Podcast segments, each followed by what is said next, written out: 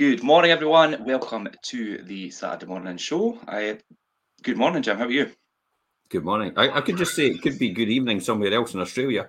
I know, I know, but obviously it's Saturday morning here. Um, today we are covering renting to sharers and, more importantly, how to prepare your property and get the legals right. That's a really important thing as well. This, just to say, renting to sharers is a, a, an area which I've been very, very nervous about for years and years and years. I don't, I'm not particularly keen on renting to sharers mm-hmm. because the difficulty of renting to sharers for me, and I've tried to prove this model every single time, probably about three or four times to actually convince myself that it's maybe just that one-off occasion it works like this, or it's not turned out the right way, um, to convince myself to keep renting to sharers. But the problem is, if you, when for me, just personally, this is just my personal thoughts on it, it's happened yeah, over the yeah. years, is when you put two people sharing together, it really don't know each other that well, or could know each other that well. When they move in and they have single rooms together and they share a house, their dynamic changes in their relationship. Even yeah. though they were best pals outside of what they were doing, their dynamic changes and they start to fall out of each other because they can't live with each other's idiosyncrasies and habits. Yeah. And, and then one moves out and you're left with one only. And it, it's very difficult to then fill that other that other bedroom in that property um, in order to in order to appease the other person that's there. So it's like, that really did this hassle. Yeah, there's an example that I was going to actually bring up with you, Jim, that you're experiencing at the moment, and we could talk Perfect. about that. We will talk about yeah. that. And so let's, I thought about let's, that. let's go on. Now, as usual for everybody, Instagram, TikTok, Facebook, YouTube, LinkedIn, uh, Twitter, we're streaming live on all these channels right yeah. now. Um, if you want to ask any questions, please feel free. If you want to make any comments, please feel free to make any comment. Clearly, it's please obviously do. got to do with renting. It's like, no, I've got a spot on my face and all the rest of it. So uh, you know, it's it's got to be completely relevant, and we can, we'll, we'll we'll answer questions at the end if we can. Uh, we'll definitely answer questions at the end. So hang hang tight, uh, hang on to yourself, and uh, and we'll go over this uh, again. I must express this is based on uh, my thirty years in this market as a property investor, um, and as an advisor uh, to the National Landlord Association at one point in time for Scotland, uh, for about five, six, seven years possibly. Sitting on the Council Housing Partnership um, for Fife Council, um, and discussing and representing private landlords at strategic housing policy level for about ten years. Um, local founder and member, originator in nineteen ninety-nine of the Fife Landlords Association, which later became the N L A, which actually is part of, um, really just part of S A L now. And I'm a big fan of joining S A L, and it's all about safety and numbers, and we need to represent ourselves and have a body to represent ourselves. So the Scottish Association of Landlords is probably the best thing you could join right now to show your strength and your voice and unity for landlords uh, uh, all over Scotland. And if you're not in that, it's it's a it's crazy, because the the the legislation that's coming through right now and the draconian attitude and the vilifying of private landlords is completely unacceptable. Um, and this this seems to be this seems to almost be a, a, a, a national pastime and a national sport for some people now, especially Patrick Harvey. He'll love the fact that I've called him out on this. It's like he'll revel in that. It's like he's a narcissist. It's like, oh, you'll get a real good thrill out of that. I was I, I put someone on April Fool this morning saying Patrick Harvey thanked us for all the rest of it and everything. But to be honest, Patrick Harvey could be a fool every single day. It doesn't need to be the first of April. It doesn't just need to be today, no. The the, um, the guy is going to preside and, and exacerbate the biggest homelessness problem in Scotland ever. This will be ever. This will be his. This will be his. Um, his uh, calling. Uh, you know, curtain call, and the fact that he will go eventually at some point in time. But when he goes, he will be presiding over the highest homelessness rate in Scotland. And don't think for one minute, Patrick Harvey, if you think you've kept that lower than it should have been, you've made it worse by what you're doing right now and vilifying landlords. They're leaving the sector. Yeah, we see it more and more every day. Okay, of... let's let's crack on with this show then. Let's get yes. some optimism here. Yes, okay. There's hope for us yet. So yeah, sharers and uh, renting to sharers is the topic for today. We will cover a lot more involved in that though. Now, if you're a landlord or investor or somebody involved in the private sector, you'll be aware that demand for rental homes has risen by around about twenty-five percent um, in twenty twenty-two. And competition among tenants is hotter than ever, and it still remains that way uh, as potential buyers wait and see what house prices will do. Yeah, now, yeah. As rents continue to rise um, from a shortage of property, more and more young professional adults are looking to share rental homes. And in Fife, um, that is still the case, that is the case as well. And this is in order for them to save on costs uh, without living in tiny spaces. So if there's, yeah, if there's more of them in a one big space and they could split it between them, then that makes sense to them, obviously, from an affordability, affordability point of view. Renting your property to sharers can increase your yield and having income-earning tenants in every bedroom, yeah, but there yeah. are a few things you need to get a handle on first before you consider, obviously. Oh, I could cover this if you want. So yes, setting up the tenancy agreement correctly is obviously key here. Yeah. You have to understand how the dynamics work and how the legalities work out of that as well. Um, understanding when a shared home becomes an H M O. This is quite important. You know, there's a there's a people still out there who have no idea about the, the house and multiple occupation, the H M O legislation, and mm-hmm. how it applies and what is this, the minimum amount. It, often I've se- I've, I have seen it in the past where there's a lot of workers in one house and none of them are related, and there's there's more than the, the applied amount, so they are actually breaking the law technically, mm-hmm. um, and they should they should they should be brought up about it, but nobody's going to catch them. Nobody's going to find out about them. It's quite hard to police it. Who's going to be policing it? You know, it's supposed to be trading standards, and it's like trading standards have got a hard enough job trying to police kebab shops, never mind anything else. Yeah, yeah, you're right. Um, and the same with the E P C legislation. There's trading standards as well. It's like, my God, how many people? I mean, trading. I, I bet you if I looked at employment at trading standards right now, and every single local authority, it's probably never increased in all that legislation that's been put on top of what they've got there now. Or they've, or they've probably decreased their workforce. So it, it probably speaks volumes about the fact that nobody's going to do this. And the only people are getting castigated for this are the honest landlords and investors. Um, having the right specification and accommodation is clear as well. Um, managing a property with multiple tenants is quite an important subject we will be going over. Um, and also replacing a sharer if one moves out. This is the one I was talking about earlier on. With that in mind, this is what this week is all about. So with no further ado there, Richard, you kick off on the first one, setting up a tenancy agreement correctly. How do we go about doing this? Yeah, I think that's one of the most important points, um, and people that something that people just overlook, and it's it's very important. And when you rent to sharers, you create a joint tenancy agreement that includes everyone who will be living in the property, now, whether that's two occupants uh, upwards. Um, the contract can be altered whenever one of the sharers is replaced. Uh, mm-hmm. more, uh, more, we'll cover more on that a wee bit later. And following the process will help you ensure that you have the best tenants living in the property. Now, firstly, each sharer should be thoroughly referenced and creditworthy. That's a given. I think if you if you know what you're doing, you know that well, that's a given. If you know what that. you're doing, yeah. I was about to say, you say that's a given, and we almost come on for these shows now and have an expectation that everybody understands what we are talking about. Yeah. But the reality is, it's not a given. You'd be amazed at the amount of people out there that still don't reference their tenants correctly in terms of creditworthiness, in terms of seeking something for a, a previous employer or a current employer about a reference from them as well, about even verifying their earnings and uh, and and their, their especially uh, especially in England and London in particular, their I D. And and where they've stayed previously, because because you have seen it before where people have actually, you know, they're not the people that actually are renting the property. They end it's up subleasing uh, someone else. It's one that's overlooked is that their actual I D to actually confirm they are who they say they are.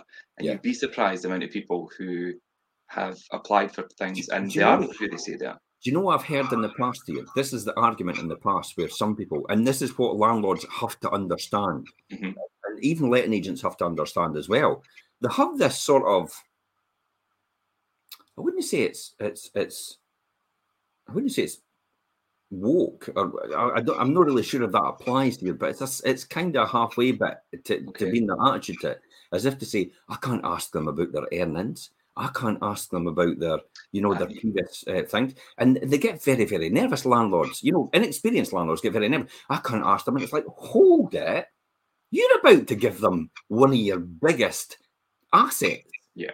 to live in for a deposit of the of one month's rent, and and you're saying that you you don't you you feel a bit uncomfortable referencing referencing them properly, and mm-hmm. and making sure they're actually in a position to actually do nothing, and they are who they are, and they are earning what they said they were earning, you're afraid of doing that in case you upset them. I, I wouldn't be giving anybody a fifty, one hundred thousand, one hundred, you know, one hundred fifty thousand, two hundred thousand pound home to rent or, or more if I wasn't referencing them properly. What happens if it all goes wrong and you and you could have picked up on the referencing stage? Do you know, on the flip side of that as well, even when you do ask for um, this evidence and, and, and obviously background on the tenant, sometimes tenants turn back like, you can't ask me that. You you don't you don't need to have that information. And it's like, yes, I do. Yes, I um, do. Aye. Yeah. And you're you're getting my you're getting my property. It's like there's no way you're getting in this house if you're not going to be, because then you immediately show at the very beginning you're a problematic tenant. Mm-hmm. And it's like, who wants that? Who wants to deal with somebody who's difficult on every single occasion about everything? And what's going to happen when you get to doing, trying to get in to do repairs and improvements for the property?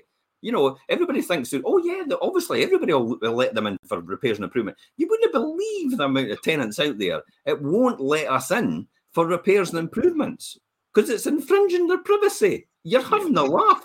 We're trying to give you a new kitchen. We're trying to put a new heating system in. We're trying to rectify a problem that you've you've highlighted, and you're making it difficult for us to get access to sort it in our contractor.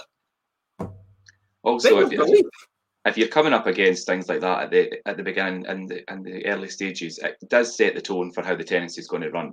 If that's what kind of um, obstacles you've got, even at the, the the referencing process, so look out for those kind of red flags, definitely. Yeah. Also, ensuring that your tenancy agreement makes the sharers jointly and severably liable for the rent, the bills, any damages. If one tenant doesn't pay, you need to make sure that the other the other tenant's going to cover that cost and make up the shortfall as well. That's a great, that's a great point. Often, yeah. often, you know, some people inexperienced will set up tenancies like that, and and they will they don't realise that they're actually given, you know, they're they're they're they're not actually having them, the tenants joint and severally liable. Therefore, mm-hmm. if one walks away, the other one isn't responsible for the additional rent top up, and they're left carrying the can for it. So that has to be that has to be like that in the beginning, where the, even if one tenant in their own right will be liable for the whole lot. It then makes it easy for them. To, it makes it more easier for them or you to get them to accept another tenant in the property, because if they're not liable for anything of the the extra. It was when the tenant moves out, it's sitting there. If they're not liable for any of that, any of these costs, it's like, why would they want anybody else to move in? Yeah. Yeah, and, and then that's that's something that I'm sure if people have been renting to sharers and that, they've probably come up about, up against that because things have maybe not been set up correctly. So that is a really important one. And before they, uh, any tenants move in, each sharer must pay the first month's rent and their share of the security deposit as well. Then sign the agreement. And the detailed inventory as well is really important. Yeah. Yeah. So, and I think don't skimp on any of this. Though referencing is your best safeguard for accepting only the best tenants, a security deposit is, is, is essential in case of any damages and things. You'll also never uh, win a dispute over any condition and things and damages in properties without a signed and dated inventory. Now, when I say dated, ideally the day before or two days prior. Yeah, it's usually what we we have an independent third party contractor who does our inventories. He's usually in there two days the day prior, and if if title uh, schedules are tight, you might even do it on the morning of the move-in. But it needs yeah, to be yeah, as yeah. close to that date as possible. You can't have one maybe two weeks prior, because anything can happen in that point, uh, that that that period, that two week period. And the deposit scheme will pick up on that, and they'll they'll use that as um a, a reason to maybe doubt your claim at the end if you're making one. So. These are all important yeah, points yeah. to remember. I tell you what, I, I know uh, Pretty Pink Tattoo on TikTok. Thanks very much for your comment. I will mention this. They say actually, usually it's the people that are unhygienic or even messy that don't let owners in the property. That is, there's, there's a big element of truth in that because they try and hide how they're living because they know it's going to be picked up. Yeah. So it's, yeah, so that's it's, a, it's actually quite a valid point. Quite a valid point. And then, and then. Kind of, you then have to think to yourself, alarm bells. It's like, what's going on here? Uh, I, then you just, what if, if you can't get the first appointment, Richard, um, to having um, to doing that inspection? How should you go about getting the next appointment and then booking it if they've cancelled the first one? Yeah. Now, cancelling inspections is something that's all too common. We do come across it quite a lot. Yeah. Now, nine times out of ten, sometimes people, their their their, their schedules change. There's a, there's a reason behind it, and that's fine. And we'll reschedule.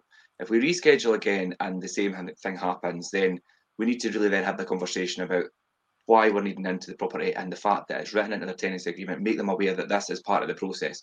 We yeah, don't yeah. we don't just turn up on doorsteps and want access. It's done properly. You get plenty of notice. It's, and, and it's not a big invasive inspection. We just need in every room a quick look, check the garden, look around the perimeter, just so that we could put a report together and give the landlord a, a basically a snapshot of what the property is like and make any recommendations and take the tenants' comments as well. Mm-hmm. If we get to the point where we're not getting through the door, it needs to then become a more formal process in terms of we will write yeah. to the tenant make and, and say, like, we are, we will be coming on X, X date, time, whatever. And if it gets to the point we can, I mean, in terms of obviously emergency situations, we can then obviously advise them that we'll be using key access and things, but you need to do that properly. You can't just turn up with a key and let yourself into a property. It is the tenant's home and they are legally the, the rightful own, um, um, occupant of that property. Right, that could be construed as thereafter. Yes, definitely. Yeah. So, and if you're not sure about how to do that, speak to somebody who knows what they're doing. And if you've got an agent um, or, or ourselves, obviously, speak to us yeah. and, and get the right advice on how to carry that out properly. properly. Mm-hmm. Okay, good. All right. The next one, Jim, is I think a really important thing, and people overlook it. Like you say, people maybe bus landlords who are maybe inexperienced, busing people in, have three, four occupants in a property, and really mm-hmm. that becomes an H M O. And okay. it, do you know what I mean? You need to know when does sharing a home become an H M O. Now, H M Os house the multiple occupancy, and yep. many landlords are still unclear when shared homes become a house of multiple occupancy. But knowing the difference and your legal obligations is absolutely essential. Um, so let's cover some of the things that that includes. Can I cover, Can I cover first of all, to everybody out there, what a, what an H M O looks like? Yes. So an H M O is basically where everybody's got their own self-contained room, their bedroom, and it's it's possibly more than likely it's lockable. Um, and some of the H M Os have their own ensuite shower room, or they have a shared facility shower room that everybody shares, um, and and you share the kitchen facilities and usually the lounge facilities as well. But some people have bed sets set up where they've got a they've got a big enough room, so they've got a shower, an ensuite shower room. They've maybe got a seating area in one corner, and then they've got their bed in another corner, or some sort of uh, shape like that. And they've got their own self-contained area, but they've also got common areas as well. That's what an H M O primarily consists of. Classic example to that: student accommodation. Mm-hmm. Um, and technically, if you wanted to really say it, um, you know, if if it would be it would be kind of like a bed and breakfast setup, if that makes sense. I mean, no, I know bed and breakfast comes under different legislation, yeah, because um, it's short term lets and it's only for a short period of time. But if it was a long term thing, then technically it could be classified as an H M O property. But bed and breakfast properties usually fall in line with the same rules as H M O in terms of fire and safety regulations. Just going to say, you've got different fire uh, regulations and things, extinguishers, and, and do you know what I mean? And, and the common areas, like you say, I've also seen setups like, like you say, the room and it's got a shower cubicle, a wash hand basin, a desk in one corner, and just things yeah. like that. So, so what to you in your mind? What is what, well, no, in your mind and your and you know what you know of, um, what what classifies it as an H M O then? A rental property is classified as an H M O as soon as there are three or more unrelated adults that live in the mm-hmm. property. But that doesn't automatically mean that you need a license. Yeah. Okay. Obviously, it falls into that category when you when you're in, the, in that situation. With five or more unrelated adults in a home with two or more stories to the building, you will need an H M O license from your local authority. Yeah. Okay. And once you get above six occupants, you'll also need planning permission and may have to install fire doors. Uh, and the lobbies, and like obviously the fire, the fire uh, leg- uh, legislation that covers the communal areas and things yeah, as well. Yeah, yeah. That's like fire blankets. No, fire this, is legislation, this is legislation really in England, isn't it? Um, but yeah. in Scotland, it's a wee bit different. Um, it's three or more unrelated occupants in a property, and, and that's it. Full stop. And that's it. Yeah. Yeah. Okay. Yeah, I think that's the main thing to remember. The P R T in Scotland, you could have two occupant, two two people on the tenancy agreement, or up to two individuals. You could have one, two. Once you start to hit three, you can't have three individuals listed as tenancy, tenants on the tenancy and a P R T, yeah. on a P R T in Scotland. Now, to come to the unrelated as well, um, yeah. when we look at unrelated, um, it means if a brother and sister are actually sharing, if they've got an H, if they've got a room each in a house, and you've got another person who's unrelated to them, that's still okay to rent, isn't it? Because yes. brother and sister are related, so that's classified as one unit. Yes. And then the other person's one unit. So there's only you're only really renting to two people as such. So mm-hmm. that, even though there's three people in that property, you you can you still don't need an H M O license. It's when the three or more people are completely unrelated to each other. Does it go as far as cousins, or is that stretching it? Um, do you know, I'm I'm not quite sure. I'd have to check on that. Yeah, but I, I would say it's stretching. I would say first. I would say it's stretching it, but then first cousins that are directly related. Um, yeah, yeah that's, they, that's, they've never lived with each other, and they've never been in the same house. They've never grown up together. So I think that's what the legislation was doing. It is something. Yeah.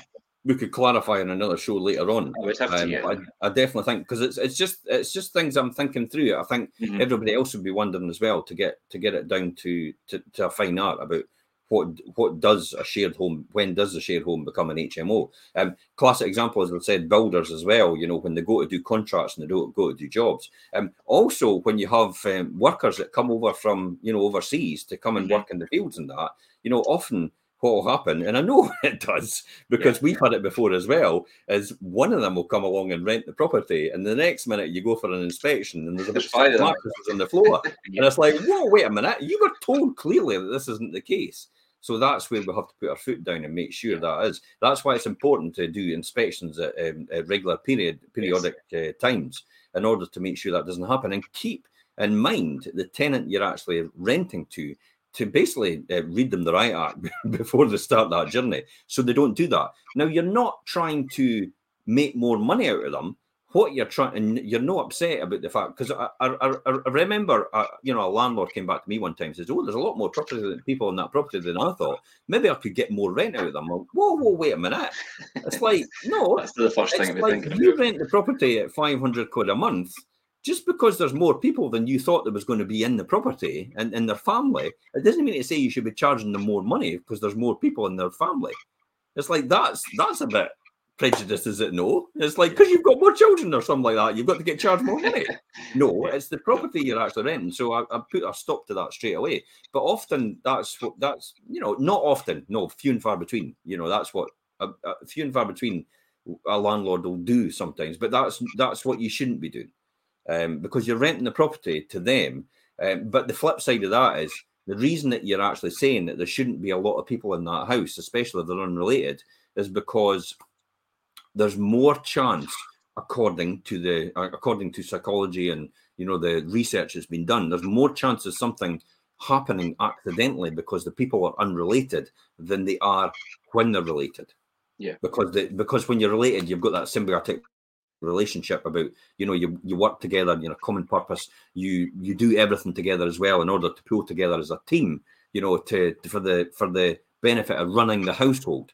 Where you're single people on their on your own, you tend to just isolate yourself and you do your own thing, and it's a it's a it's a higher risk of anything happening, like, you know, fire, safety, um mm-hmm. uh, any health and safety issues as well. You know, all these different things become higher risk as more people unrelated live in a property, hence the reason why H M O is quite important, and then the legislation that comes along with it for health and safety and fire and safety. Yeah, it is important to remember, like you say, Jim, between England and Scotland things vary, and even even between different council um obviously councils and things, they vary as well. So bear in mind that some councils have selected uh licence policies to prevent family homes becoming turned into H M Os. So check mm-hmm. whether your property is affected before doing anything. And that's this just is, this is um, this is uh, probably the, the the the most obvious example to us is St Andrews. Yes. You know, the fact that there's certain areas now that are coming up for certain houses are coming up for H M O renewal, the license for it, and um, and it's been clearly spelled out by the powers that be in the St Andrews Council that they they don't foresee them actually looking to renew these licenses because mm-hmm. of the the effect it has in in, in what would normally be a, a normal family street um, of having student accommodation potential in there. Yeah. And before yeah. the students get their pitchforks out and their their torches, it's like, let's be honest, I was a student at one point as well. I know what it was like for other people. Yeah. So, uh, you know, y- y- it does have an impact on people surrounding you, um, you know, for some students. Hence the reason why you do get a lot of people um, renting to mature students, you know, in their in their in their their, um, their PhD years. You know, when they when they come into their fourth year and their fifth year and they want to stay on to do a, you know, a, a PhD or a master's, uh, they'll rent to them specifically, um, and, and they'll rent to two of them. Mm-hmm. Yeah, we, we've got we've had that in the past. They're no, they're no interested in getting young, a younger generation student in because the you know the, there's the there's the the so-called um, we're going to university to have an ex, a life experience thing that comes yeah. with it, and that's what that's what some investors and landlords are nervous about Trying about avoid, getting involved yeah. in that market. Yeah, ourselves we don't deal in H M Os, but we do let to a lot of students, and and obviously it's done correctly. A lot of mature students and things, and it works fine. And like you say, Jim, there is there is a, a slightly less element of um, things attached to renting to that type of student as opposed to, like you say, the people yeah, that are there yeah. for maybe the, the student life experience.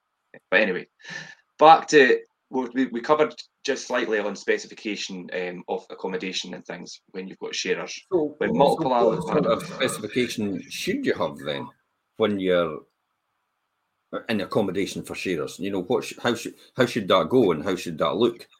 Well, when multiple um, adults share a home, the specification needs to be up to, uh, really up to task. Mm-hmm. Picking the cheapest option is always a false economy, and we've covered that numerous times.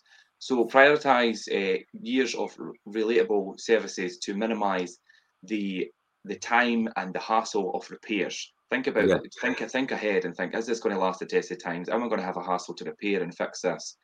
Consider... Um, some of the things that we're going to cover in, uh, uh, just in the next couple of minutes, which um, are things that you need to think about. And most adults, if you're letting to multiple adults, most adults will uh, want a bedroom with at least enough space, maybe somewhere around about um, one hundred forty uh, wide double bedroom, at least one hundred forty centimetres, I mean, obviously, with a wardrobe and maybe a chest of drawers, somewhere just for storage, obviously furnishings. And this means the room is no more than uh, one hundred maybe one hundred, no, no smaller than eleven square metres, really, yeah. Yeah, eleven square metres, yeah, one hundred ten square and, foot, and yeah. There's not much when you think about it, because if you look at uh, three metres by four metres, that's twelve. So, you know, no smaller than that, and that's an adequate room in terms of for... Uh, now, that's for not a large double bedroom, but it's a double bedroom. No, however, you could get a desk in there, you could yeah. get a tall boy in there. You usually have, typically most bedrooms have built-in wardrobes. Yeah. Um, so that, that's taken care of as well. And then you've got a double space for a double bed and you've got space to work at as well. Uh, and then, you know, a typical example, if you want, if you want to, you've got your communal lounge or sitting room, you've also got your, your more than likely, you probably have a dining kitchen as well, which yeah. will, which will benefit the, the, the community at large. But I think most people just keep themselves to themselves and go out during the evening, especially if they're students. You know, that's the they just go and they, they tend to go and visit each other um, in their own and other other um, accommodation. So it's it's it's it's used as more as more as more transient, uh, if that makes sense, rather than actually people that are in the city and they're maybe working in the financial institutions, because this is what happens in Edinburgh, and they're maybe sharing with someone else because the rent is so high that they mm-hmm. can't afford to continue to work. I mean, I, I can never understand when I looked at all the uh, London jobs, when I was an accountant and I was looking at London jobs, how you were making the same amount of money up here in Scotland in Fife as you, and, as you, than you were as an accountant in London. And it's like, and the costs are astronomical. And yeah. it's like, how on earth does anybody as an accountant in London, you know, just starting out, or a trainee or maybe a financial controller, how are they able to survive on that on that salary, almost a similar salary you're, salary you're getting in Scotland, mm-hmm. and yet your standard of living in terms of the cost is so much high higher. Um, I, I I I just could never work that out. But you could see the problems it causes right now, and I now know about it. About they've had to do subsidised housing, they've had to do a lot more shared equity housing in order to accommodate for that. And this is why the, the H M O rise in England, especially with the bigger houses in the family street, is actually now six bedrooms. I mean, Stephen Brown, um, uh, the, one of the big, biggest property trainers in Britain, um, I was down visiting Stephen, and right across the road, somebody had actually bought a house similar to his, and they were basically subdividing it into six units, yeah. you know, for, for H M O. Uh, and the council's granted the licence, and I'm thinking, okay. Um, I suppose it's down to the landlord then to make sure they get the right people that will fit in with that community.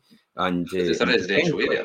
Yeah, because the last thing you're going to put in a family a family street is a you know a bunch of students in the first year, mm. um, and it's like they just they just want a party every day. Um, yeah. You know, so you've got to make sure you have the right fit for the right area um, in terms of what you're in, in terms of what you're doing. Yeah, and like you say, if you've got that kind of setup, then you're going to have a shared kitchen area, shared communal areas. And mm. really important, if you're going to have multiple adults sharing a kitchen area, you're going to need a large fridge freezer that's going to have maybe separate shelves or enough room to have separate space for each each individual's um, foodstuffs and things. You ideally maybe a full-size dishwasher. You're going to have everybody lining up cleaning dishes, so a dishwasher, yeah. washing machine with a big drum, like you're talking at least eight an eight kilogram drum, um, load capacity, and also good durable brands. Don't just get cheap things. I mean, we've listed like things like Bosch and Neff and things here, but Hotpoint and things are still really good brands to use, um, rather than really the cheap the cheaper options, because they won't last, especially if they're being used continually by multiple adults in a, in a property. So if you're if you're having that set up, really think about these kind of elements. The other thing as well, I know, in student accommodation, you often see the fridge has actually got lockable sections. Yes. So people have actually got lockable units in the fridge. That's the type of student accommodation that they have. I remember seeing that at Stirling University, um, and I thought, oh, that's novel. But it's true, though, because everybody helps themselves to everybody else's food. Let's be honest. That's what happens. You know, I, I'll, I'll admit it now. Yes, I just helped myself to the decaf coffee in the, the Cooper office. Sorry, Perry. I know she buys it. But it's true. Yeah. It's, it's just like, I can't be bothered going to the shop. I'm just going to help myself with their butter. And then that's where all the pettiness comes out, as people start fighting over who's using my butter. Yeah, and, and that will that will that will happen. Yeah, definitely. And also, if multiple adults are in a property, they're going to be using the washing facilities. So ideally, try and find a property or a place that has more than one additional shower and toilet yeah, to avoid. Yeah, yeah. the bathroom battles, and it, that will happen in any property when you've got multiple individuals there. So if you've yeah, got yeah. if you've got more than one, it will alleviate that, definitely. Mm. Use stylish and durable finishes. Think um, engineered hardwood and tiles and floors and things that will stand the test of time. High quality washable paint on the walls, so to remove any inevitable scuffs and and and the need to completely de- redecorate. You could maybe just wipe that down. You get a lot of these paints now that, that are washable and things. Now, it, it, it, it's kind of painting the pictures quite sterile.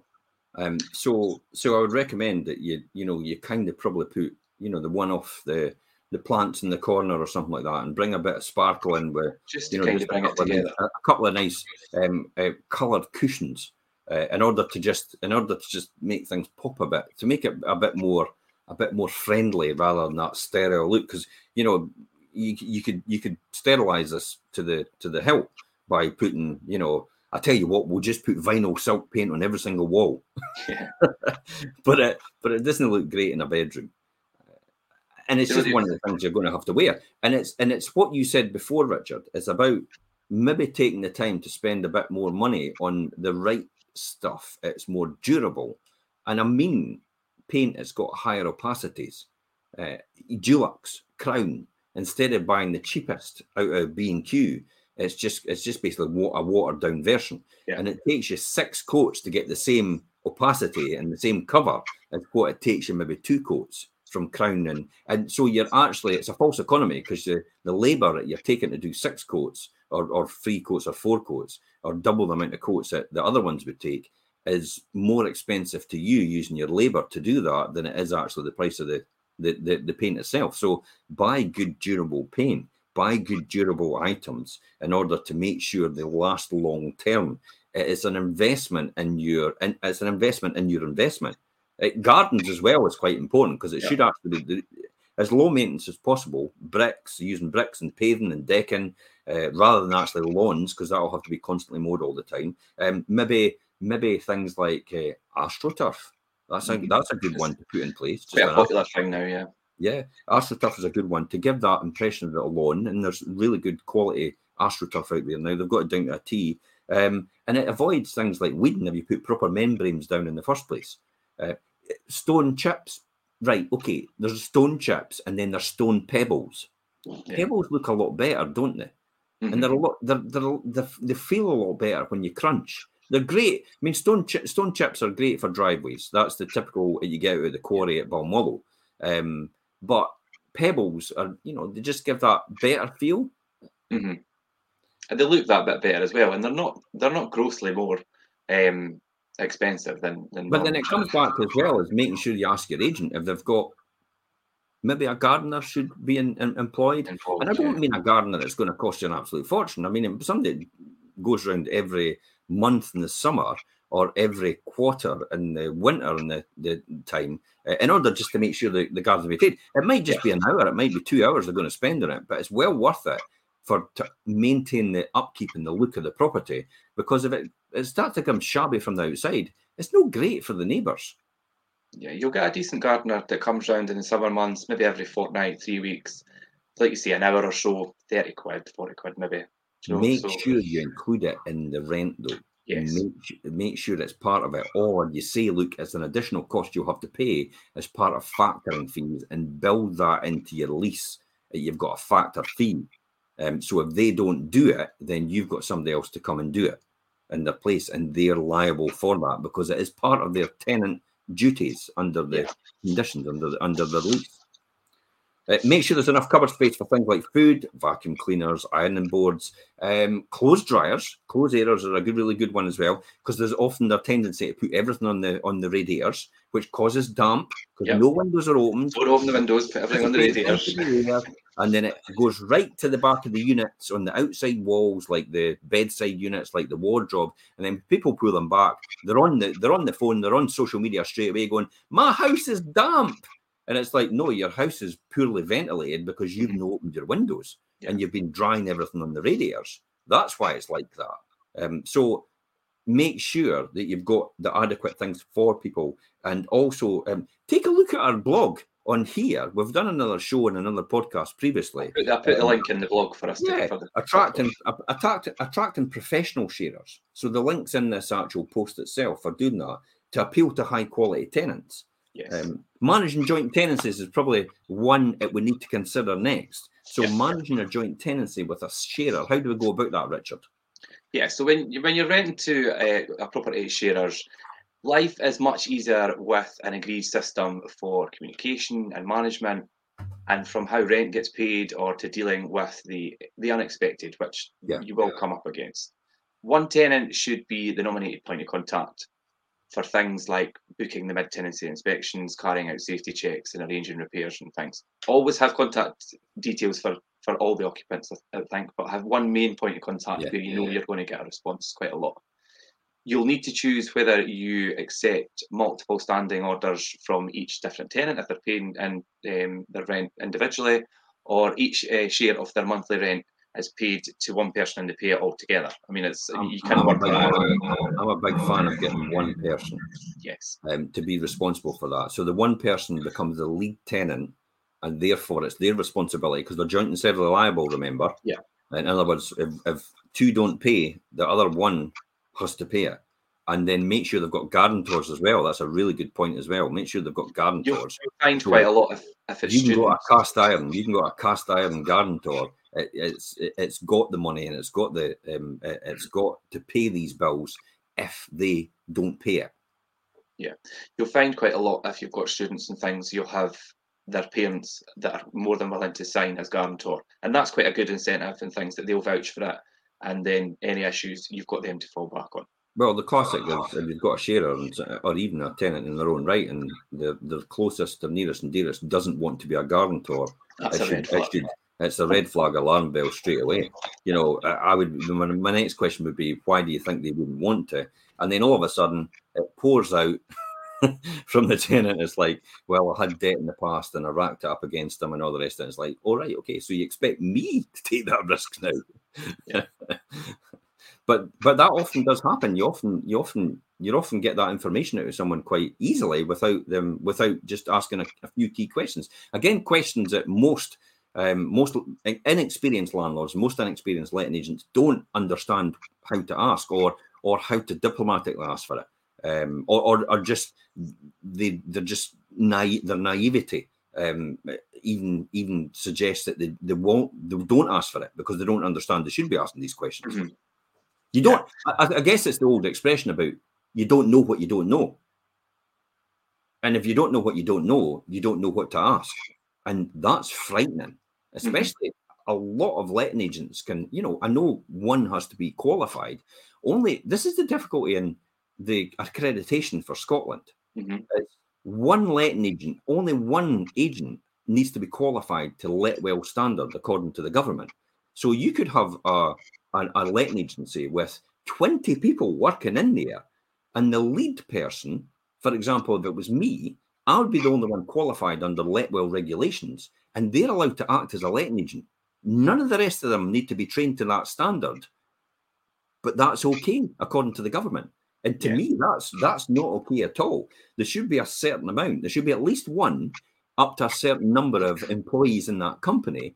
And when you go beyond a certain amount of employees, there should be there should be more Letwell qualified people. Letwell yeah. is the accreditation standard that the Scottish government says that they have to meet, and and it's run and looked by by Landlord Accreditation Scotland.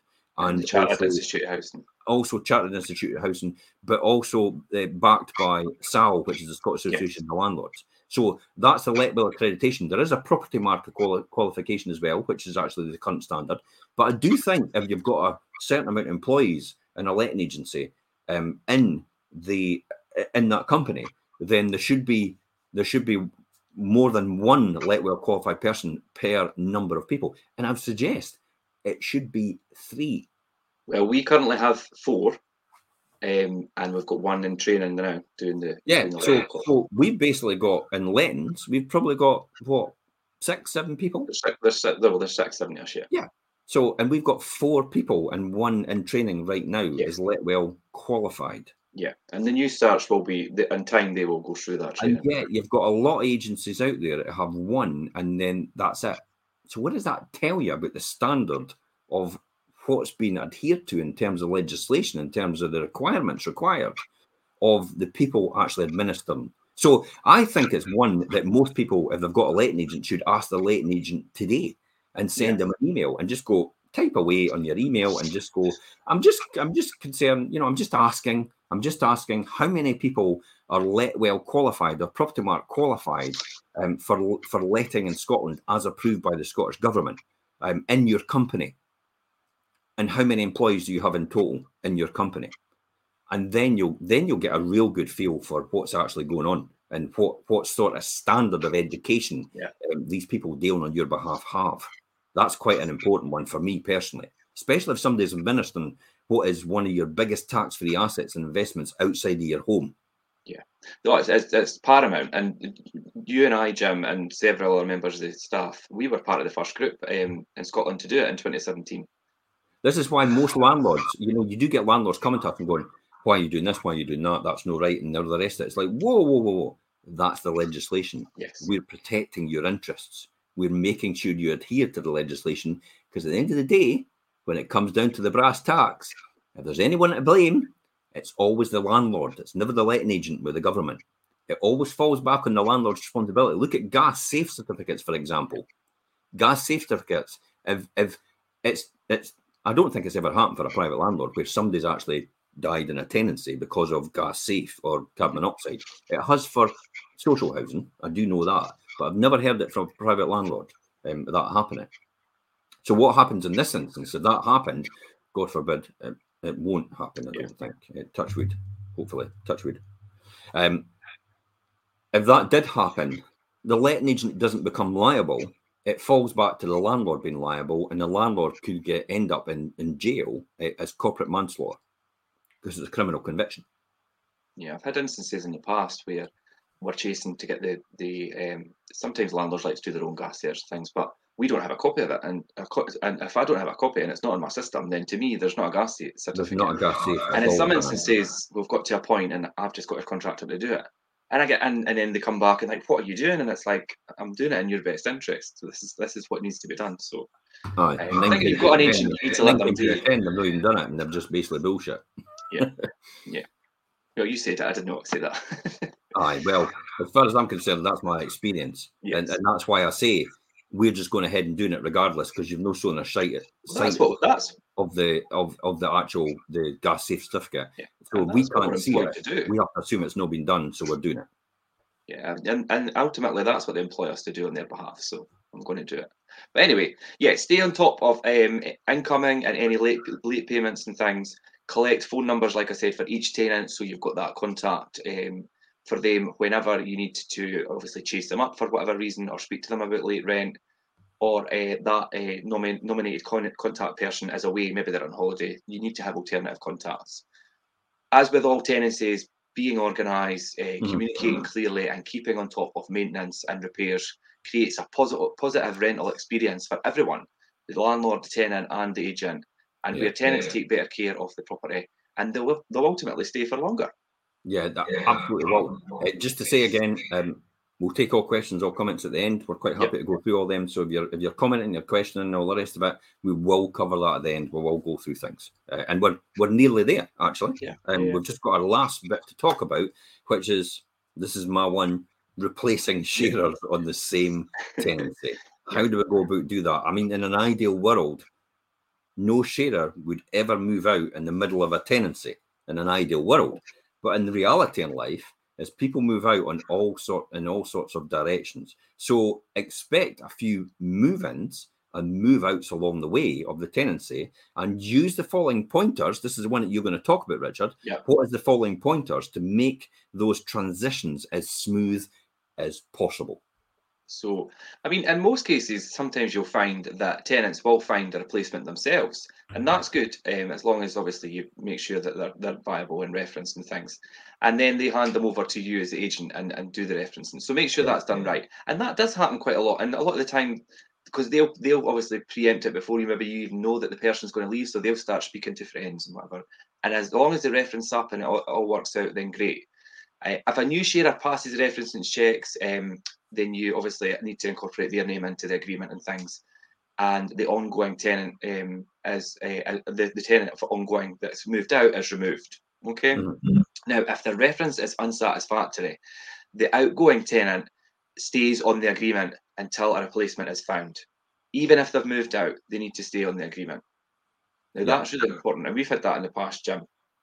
Now, yeah. this is this is where this is where the, the legislation is quite clear on this, because mm-hmm. you do get tenants that will move out, you know, halfway between that or, or unexpectedly, and the legislation is quite sh- clear on the on the sharers that they're still liable for it, even though they've moved yeah. out, because they're joint and severally liable as existing, and the other person's liable as well that they accepted them in the first place. So it's more important for people that are sharing as tenants to make sure you get the right person you're sharing with, and you know they're credit worthy as well. So as a tenant, you should be protecting yourself and making sure you get the right person and not just any warm body in the street in order to fill that room so you don't have the liability, because you could be putting yourself at risk as well. So that's why it's so important that we protect the tenant's rights for the one that's staying in there right now, as well as by referencing the, the new person coming in, even though that's the person they're introducing, because it's it's them, their interest at heart. Now, you as as the tenant, and I'll speak to tenants here, as a tenant,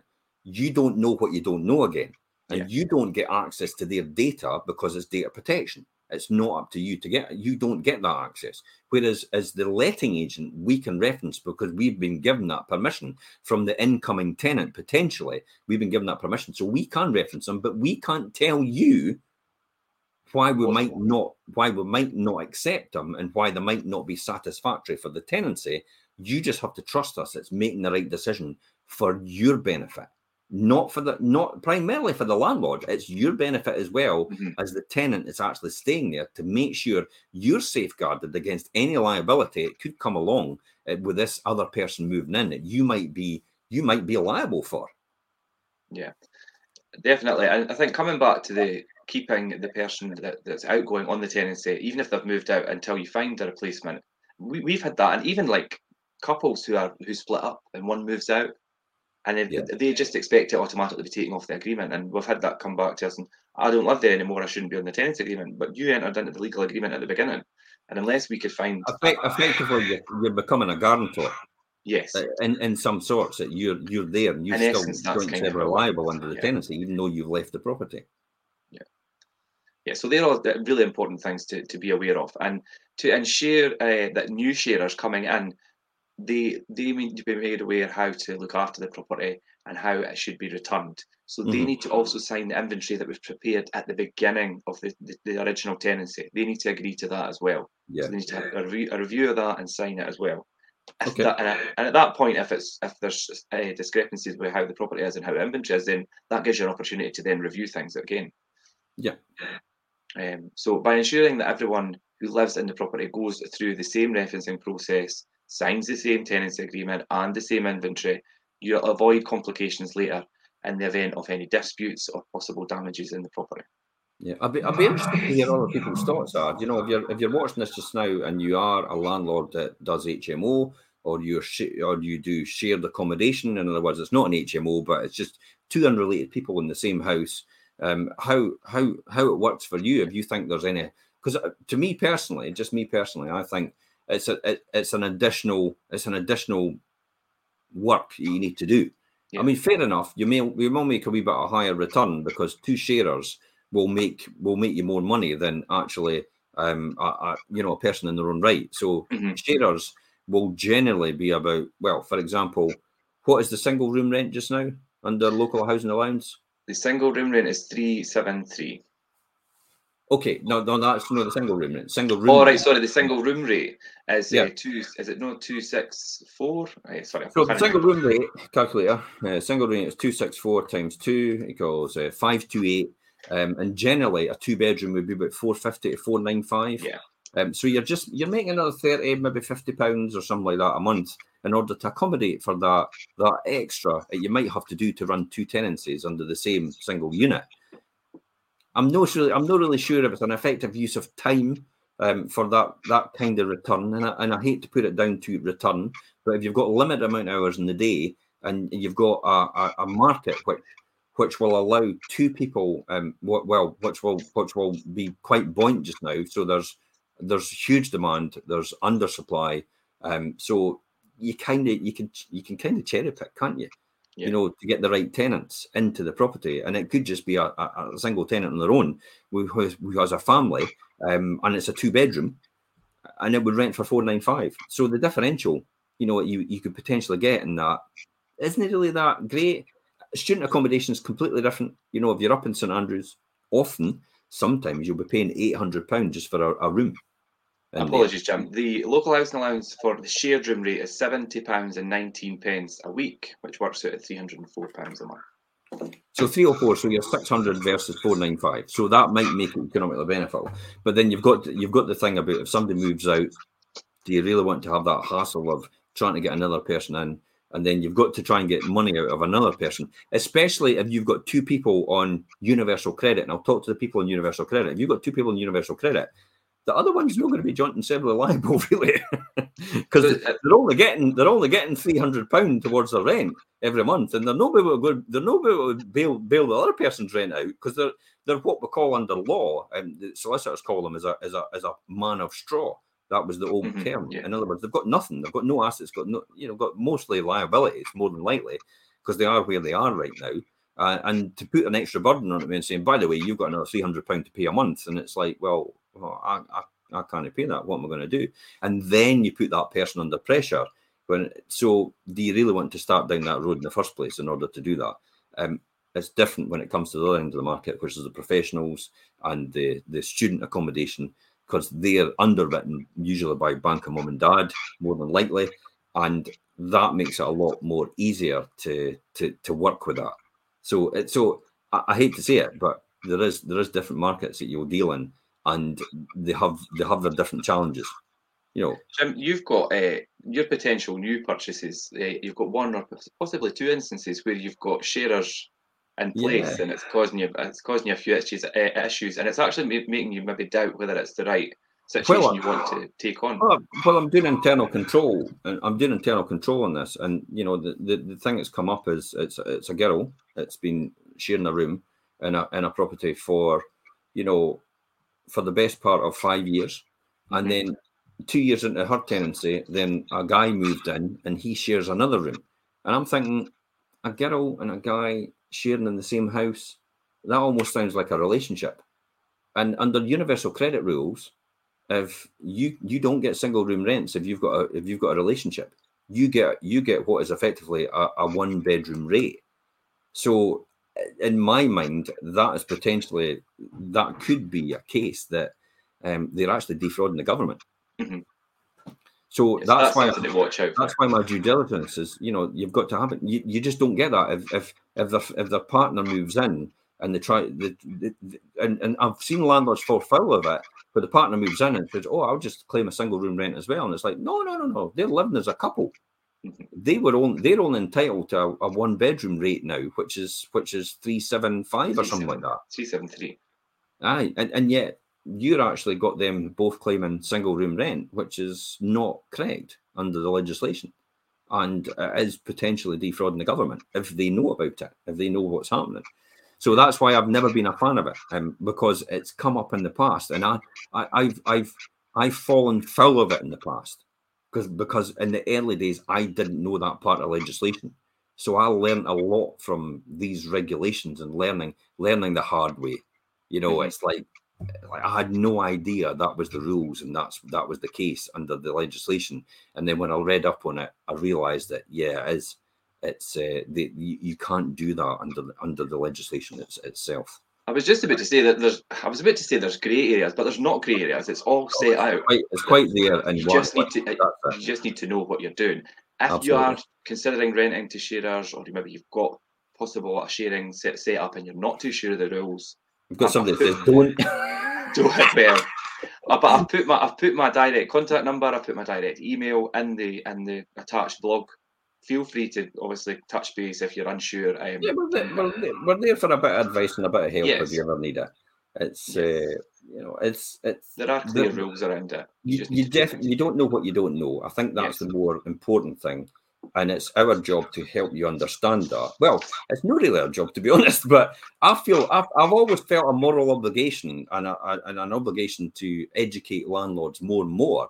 From the very beginning, in, in nineteen ninety-nine, when we set up the Fife Landlords Association in nineteen ninety-nine, mm-hmm. I felt that I had to set it up, and I got twenty landlords round the table at the London Links Hotel, which is now yeah. in, in basically yes. floored. Levelled. I got twenty big landlords round the table, and I says, we need to set up an organisation to protect our interests, but more importantly, to educate people um, in this market to raise their standards, raise their game, and understand when they're renting, this is what they should be doing, and educate them. And that's why Fife Landlords came about in the beginning. Now that, that's twenty, twenty-four years ago or thereabouts. So twenty-four years ago, I sat in that room on a Thursday night possibly and, yeah. and actually discussed it with some of these bigger bigger landlords. And we, we then started to move forward, and we had a lot of good dialogue with the local authority, which were absolutely fantastic. Everybody used to, everybody used to castigate them and vilify them. And I'm like, you're having a laugh. They're doing everything behind the scenes. I just wouldn't stand for it. I wouldn't let people do that to them and castigate them for that reason, because I knew yeah. the work they were doing in the background to make sure everything was done for us on time and make sure we worked together in harmony. That's kind of gone now. And that the reason that that's gone is because they've moved everything on to the U K government to administer. And that that relationship is actually lost now, and that's what I that's what we missed about this, because every landlord association locally had a good relationship with the local authority, and and now that kind of doesn't exist because it's all fallen by the wayside. I do still take part in the landlord forum with Fife Council myself, yeah. and there's other agents and a few reputable but landlords. To a degree, it's because they're forced under the legislation yeah. uh, to be to open dialogue with all types of tenure. They're forced under the legislation, by the way. So it's not the fact that they want to do it now, whereas they wanted to do it before and they put a lot of time and effort into it, mm-hmm. is the fact that they're forced to have to do these consultations anyway, um, unlike the Scottish Government, which don't. To do. I'm here all week, try the fish. It's like, because the Scottish Government don't. I'm, I'm just going through it right now. I've just been fobbed off. Here's my response from here's my response from Shona Shona Robson, who's now been another minister, and, and I'll be talking about that during possibly during this week. Um, mm-hmm. About the response, which basically fell on deaf ears, about how much consultation did you do for the cost of home, li- home living crisis, for the rent fees, yeah. the moratorium and evictions? How much consultation did you do for the mental health, for uh, the impact on mental health for landlords and especially for tenants out of this yeah. legislation? And how much how much consultation did you do, and who did you consult for the the proposed the proposed uh, increase in A D S to six percent? Who did you consult? And and I, and I'm going to tell you, in a nutshell, diddly squat. Mm-hmm. And they came back and went, oh, we consulted fifty-seven. All oh, right, fifty-seven landlords. Sorry, fifty-seven landlords in the whole of Scotland. You're telling me you, for the cost of living crisis bill, you consulted fifty-seven landlords in the whole of Scotland. You could all have one property. You're talking about you consulted fifty-seven landlords and fifty-seven properties in the whole of Scotland. That's what they, that's what Jenny Gilders and Shona Robson wrote back. You're having a laugh. You have no idea what you're doing. Patrick Harvey. God, they're all academics. It's like they have no idea what they're doing in the Scottish government. And even worse, you can see them. They're career politicians. They don't yeah. understand the mental, the, the they don't understand the mental capacity and the bigger picture thinking of what they, their ramifications of what they're doing right now and how it impacts on a bigger scale. And I'm trying to tell them and tell them and tell them, and it's fallen on deaf ears. And it's I'm now going back, see, ten years ago when I told you about social housing and you should be building it, and all this time over the ten years, and you've done zero. And now you preside over the highest homelessness rate in the whole of Scotland, ever. And that's what Patrick Harvey's got around his neck right now, the highest homelessness rate in Scotland. And it'll just keep going up and up and up and up because the legislation he's put in place is just making it worse.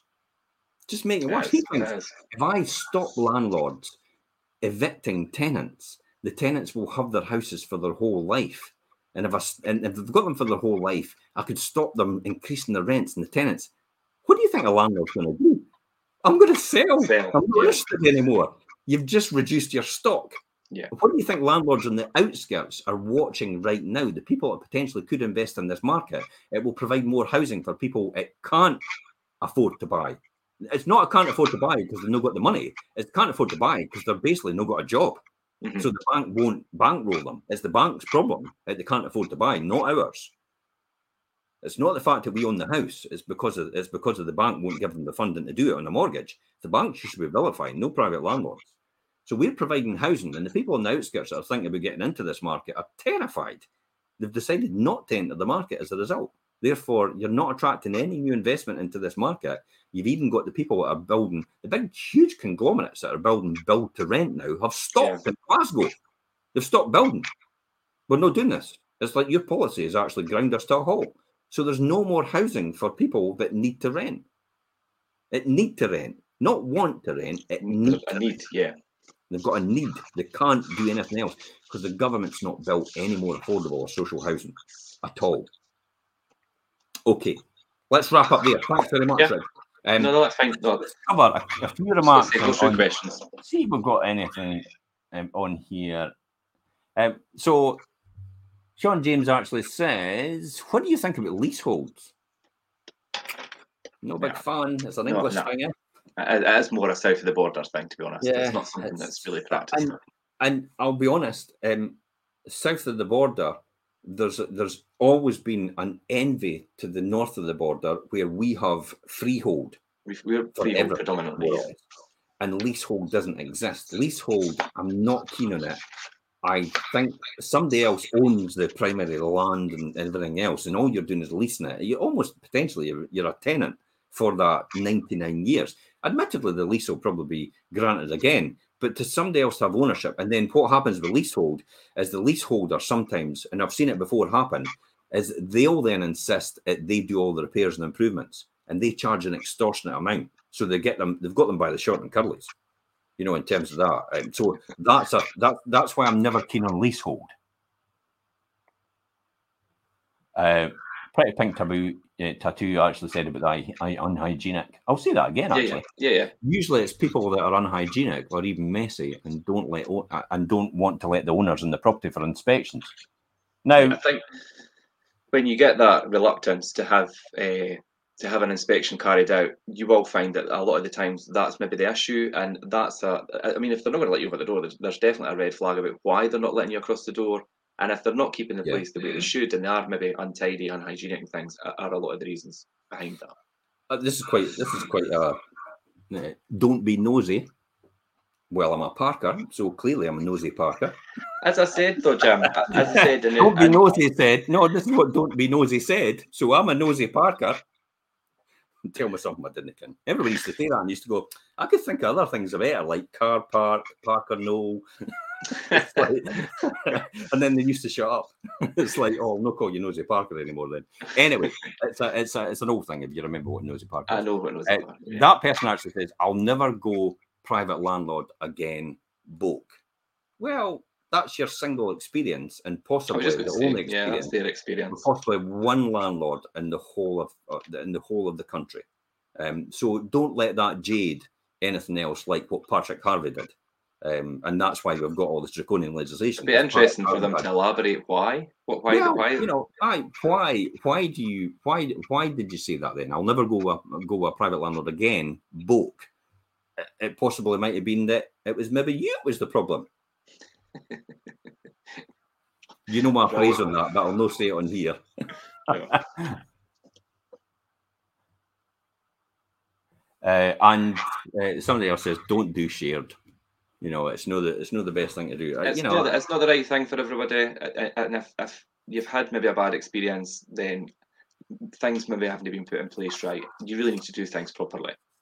Yeah, I, and I think I think that comes down to the proper setting up with the tenancy, like we, we, we discussed in the beginning. Um, I, I think that's it for, for questions yeah. and, and comments and all the rest of it. I want to talk about the Wealth Creation Show. We're going to be talking about wealth creation on, um, we're going to be talking about that on Monday, twelve o'clock. So this is all about... Um, the laws the, of wealth creation. Yeah, the laws of wealth creation. This is actually quite uh, good. And um, the six laws uh, to successful wealth creation. We're going to be talking about that on Monday yeah. at twelve thirty. So, you know, tune in for that one. There's yep. six laws, and they include things like creating a roadmap for financial success, spending mm-hmm. less than you earn. You know, that's a given, but people just don't, don't understand, oh, how can I spend less than I earn? Well, we'll tell you how to do that. Yeah, uh, investing your surplus wisely and leaving your investments alone to grow, diversifying your investments as well. And remember, it's all about educating yourself in wealth creation. Um, and so we're going to be covering that, Richard and I, on twelve thirty on Monday, Monday. on the Wealth Creation Show. So, so join us then. It'll be good. It'll be good. Yeah, Again, it'll be it'll be the same format. It'll be the questions. You can ask them all, and we'll answer all the questions. We might pick up a few if I see them over in TikTok because I've got TikTok running in the background there. If I could see it, because I'm my eyesight's fading a wee bit. That's why. I, yeah. That's why I have to keep going over. And, and, and that's why you, see, you see me right at the camera doing this. The important thing is it's live, and we, we like to keep it interactive. So I love live. I love live because it's. In the heat of the moment, it's it keeps the whole thing going. It keeps the energy up as well. Yes. Um, so that's the reason that I love live. I, I don't do the pre-recorded thing. I think it's just it doesn't it doesn't give you the answer you want at the time because it gives you time to think about what you want to say yeah. beforehand. And I think off the cuff and live is so so much better. Definitely. Okay, and that's okay. us. Thanks very much for coming on. You're going yep. to end the broadcast on the Facebook channels, and I'm I going am. to. on um Instagram and TikTok. Bye bye for now, guys. Bye guys.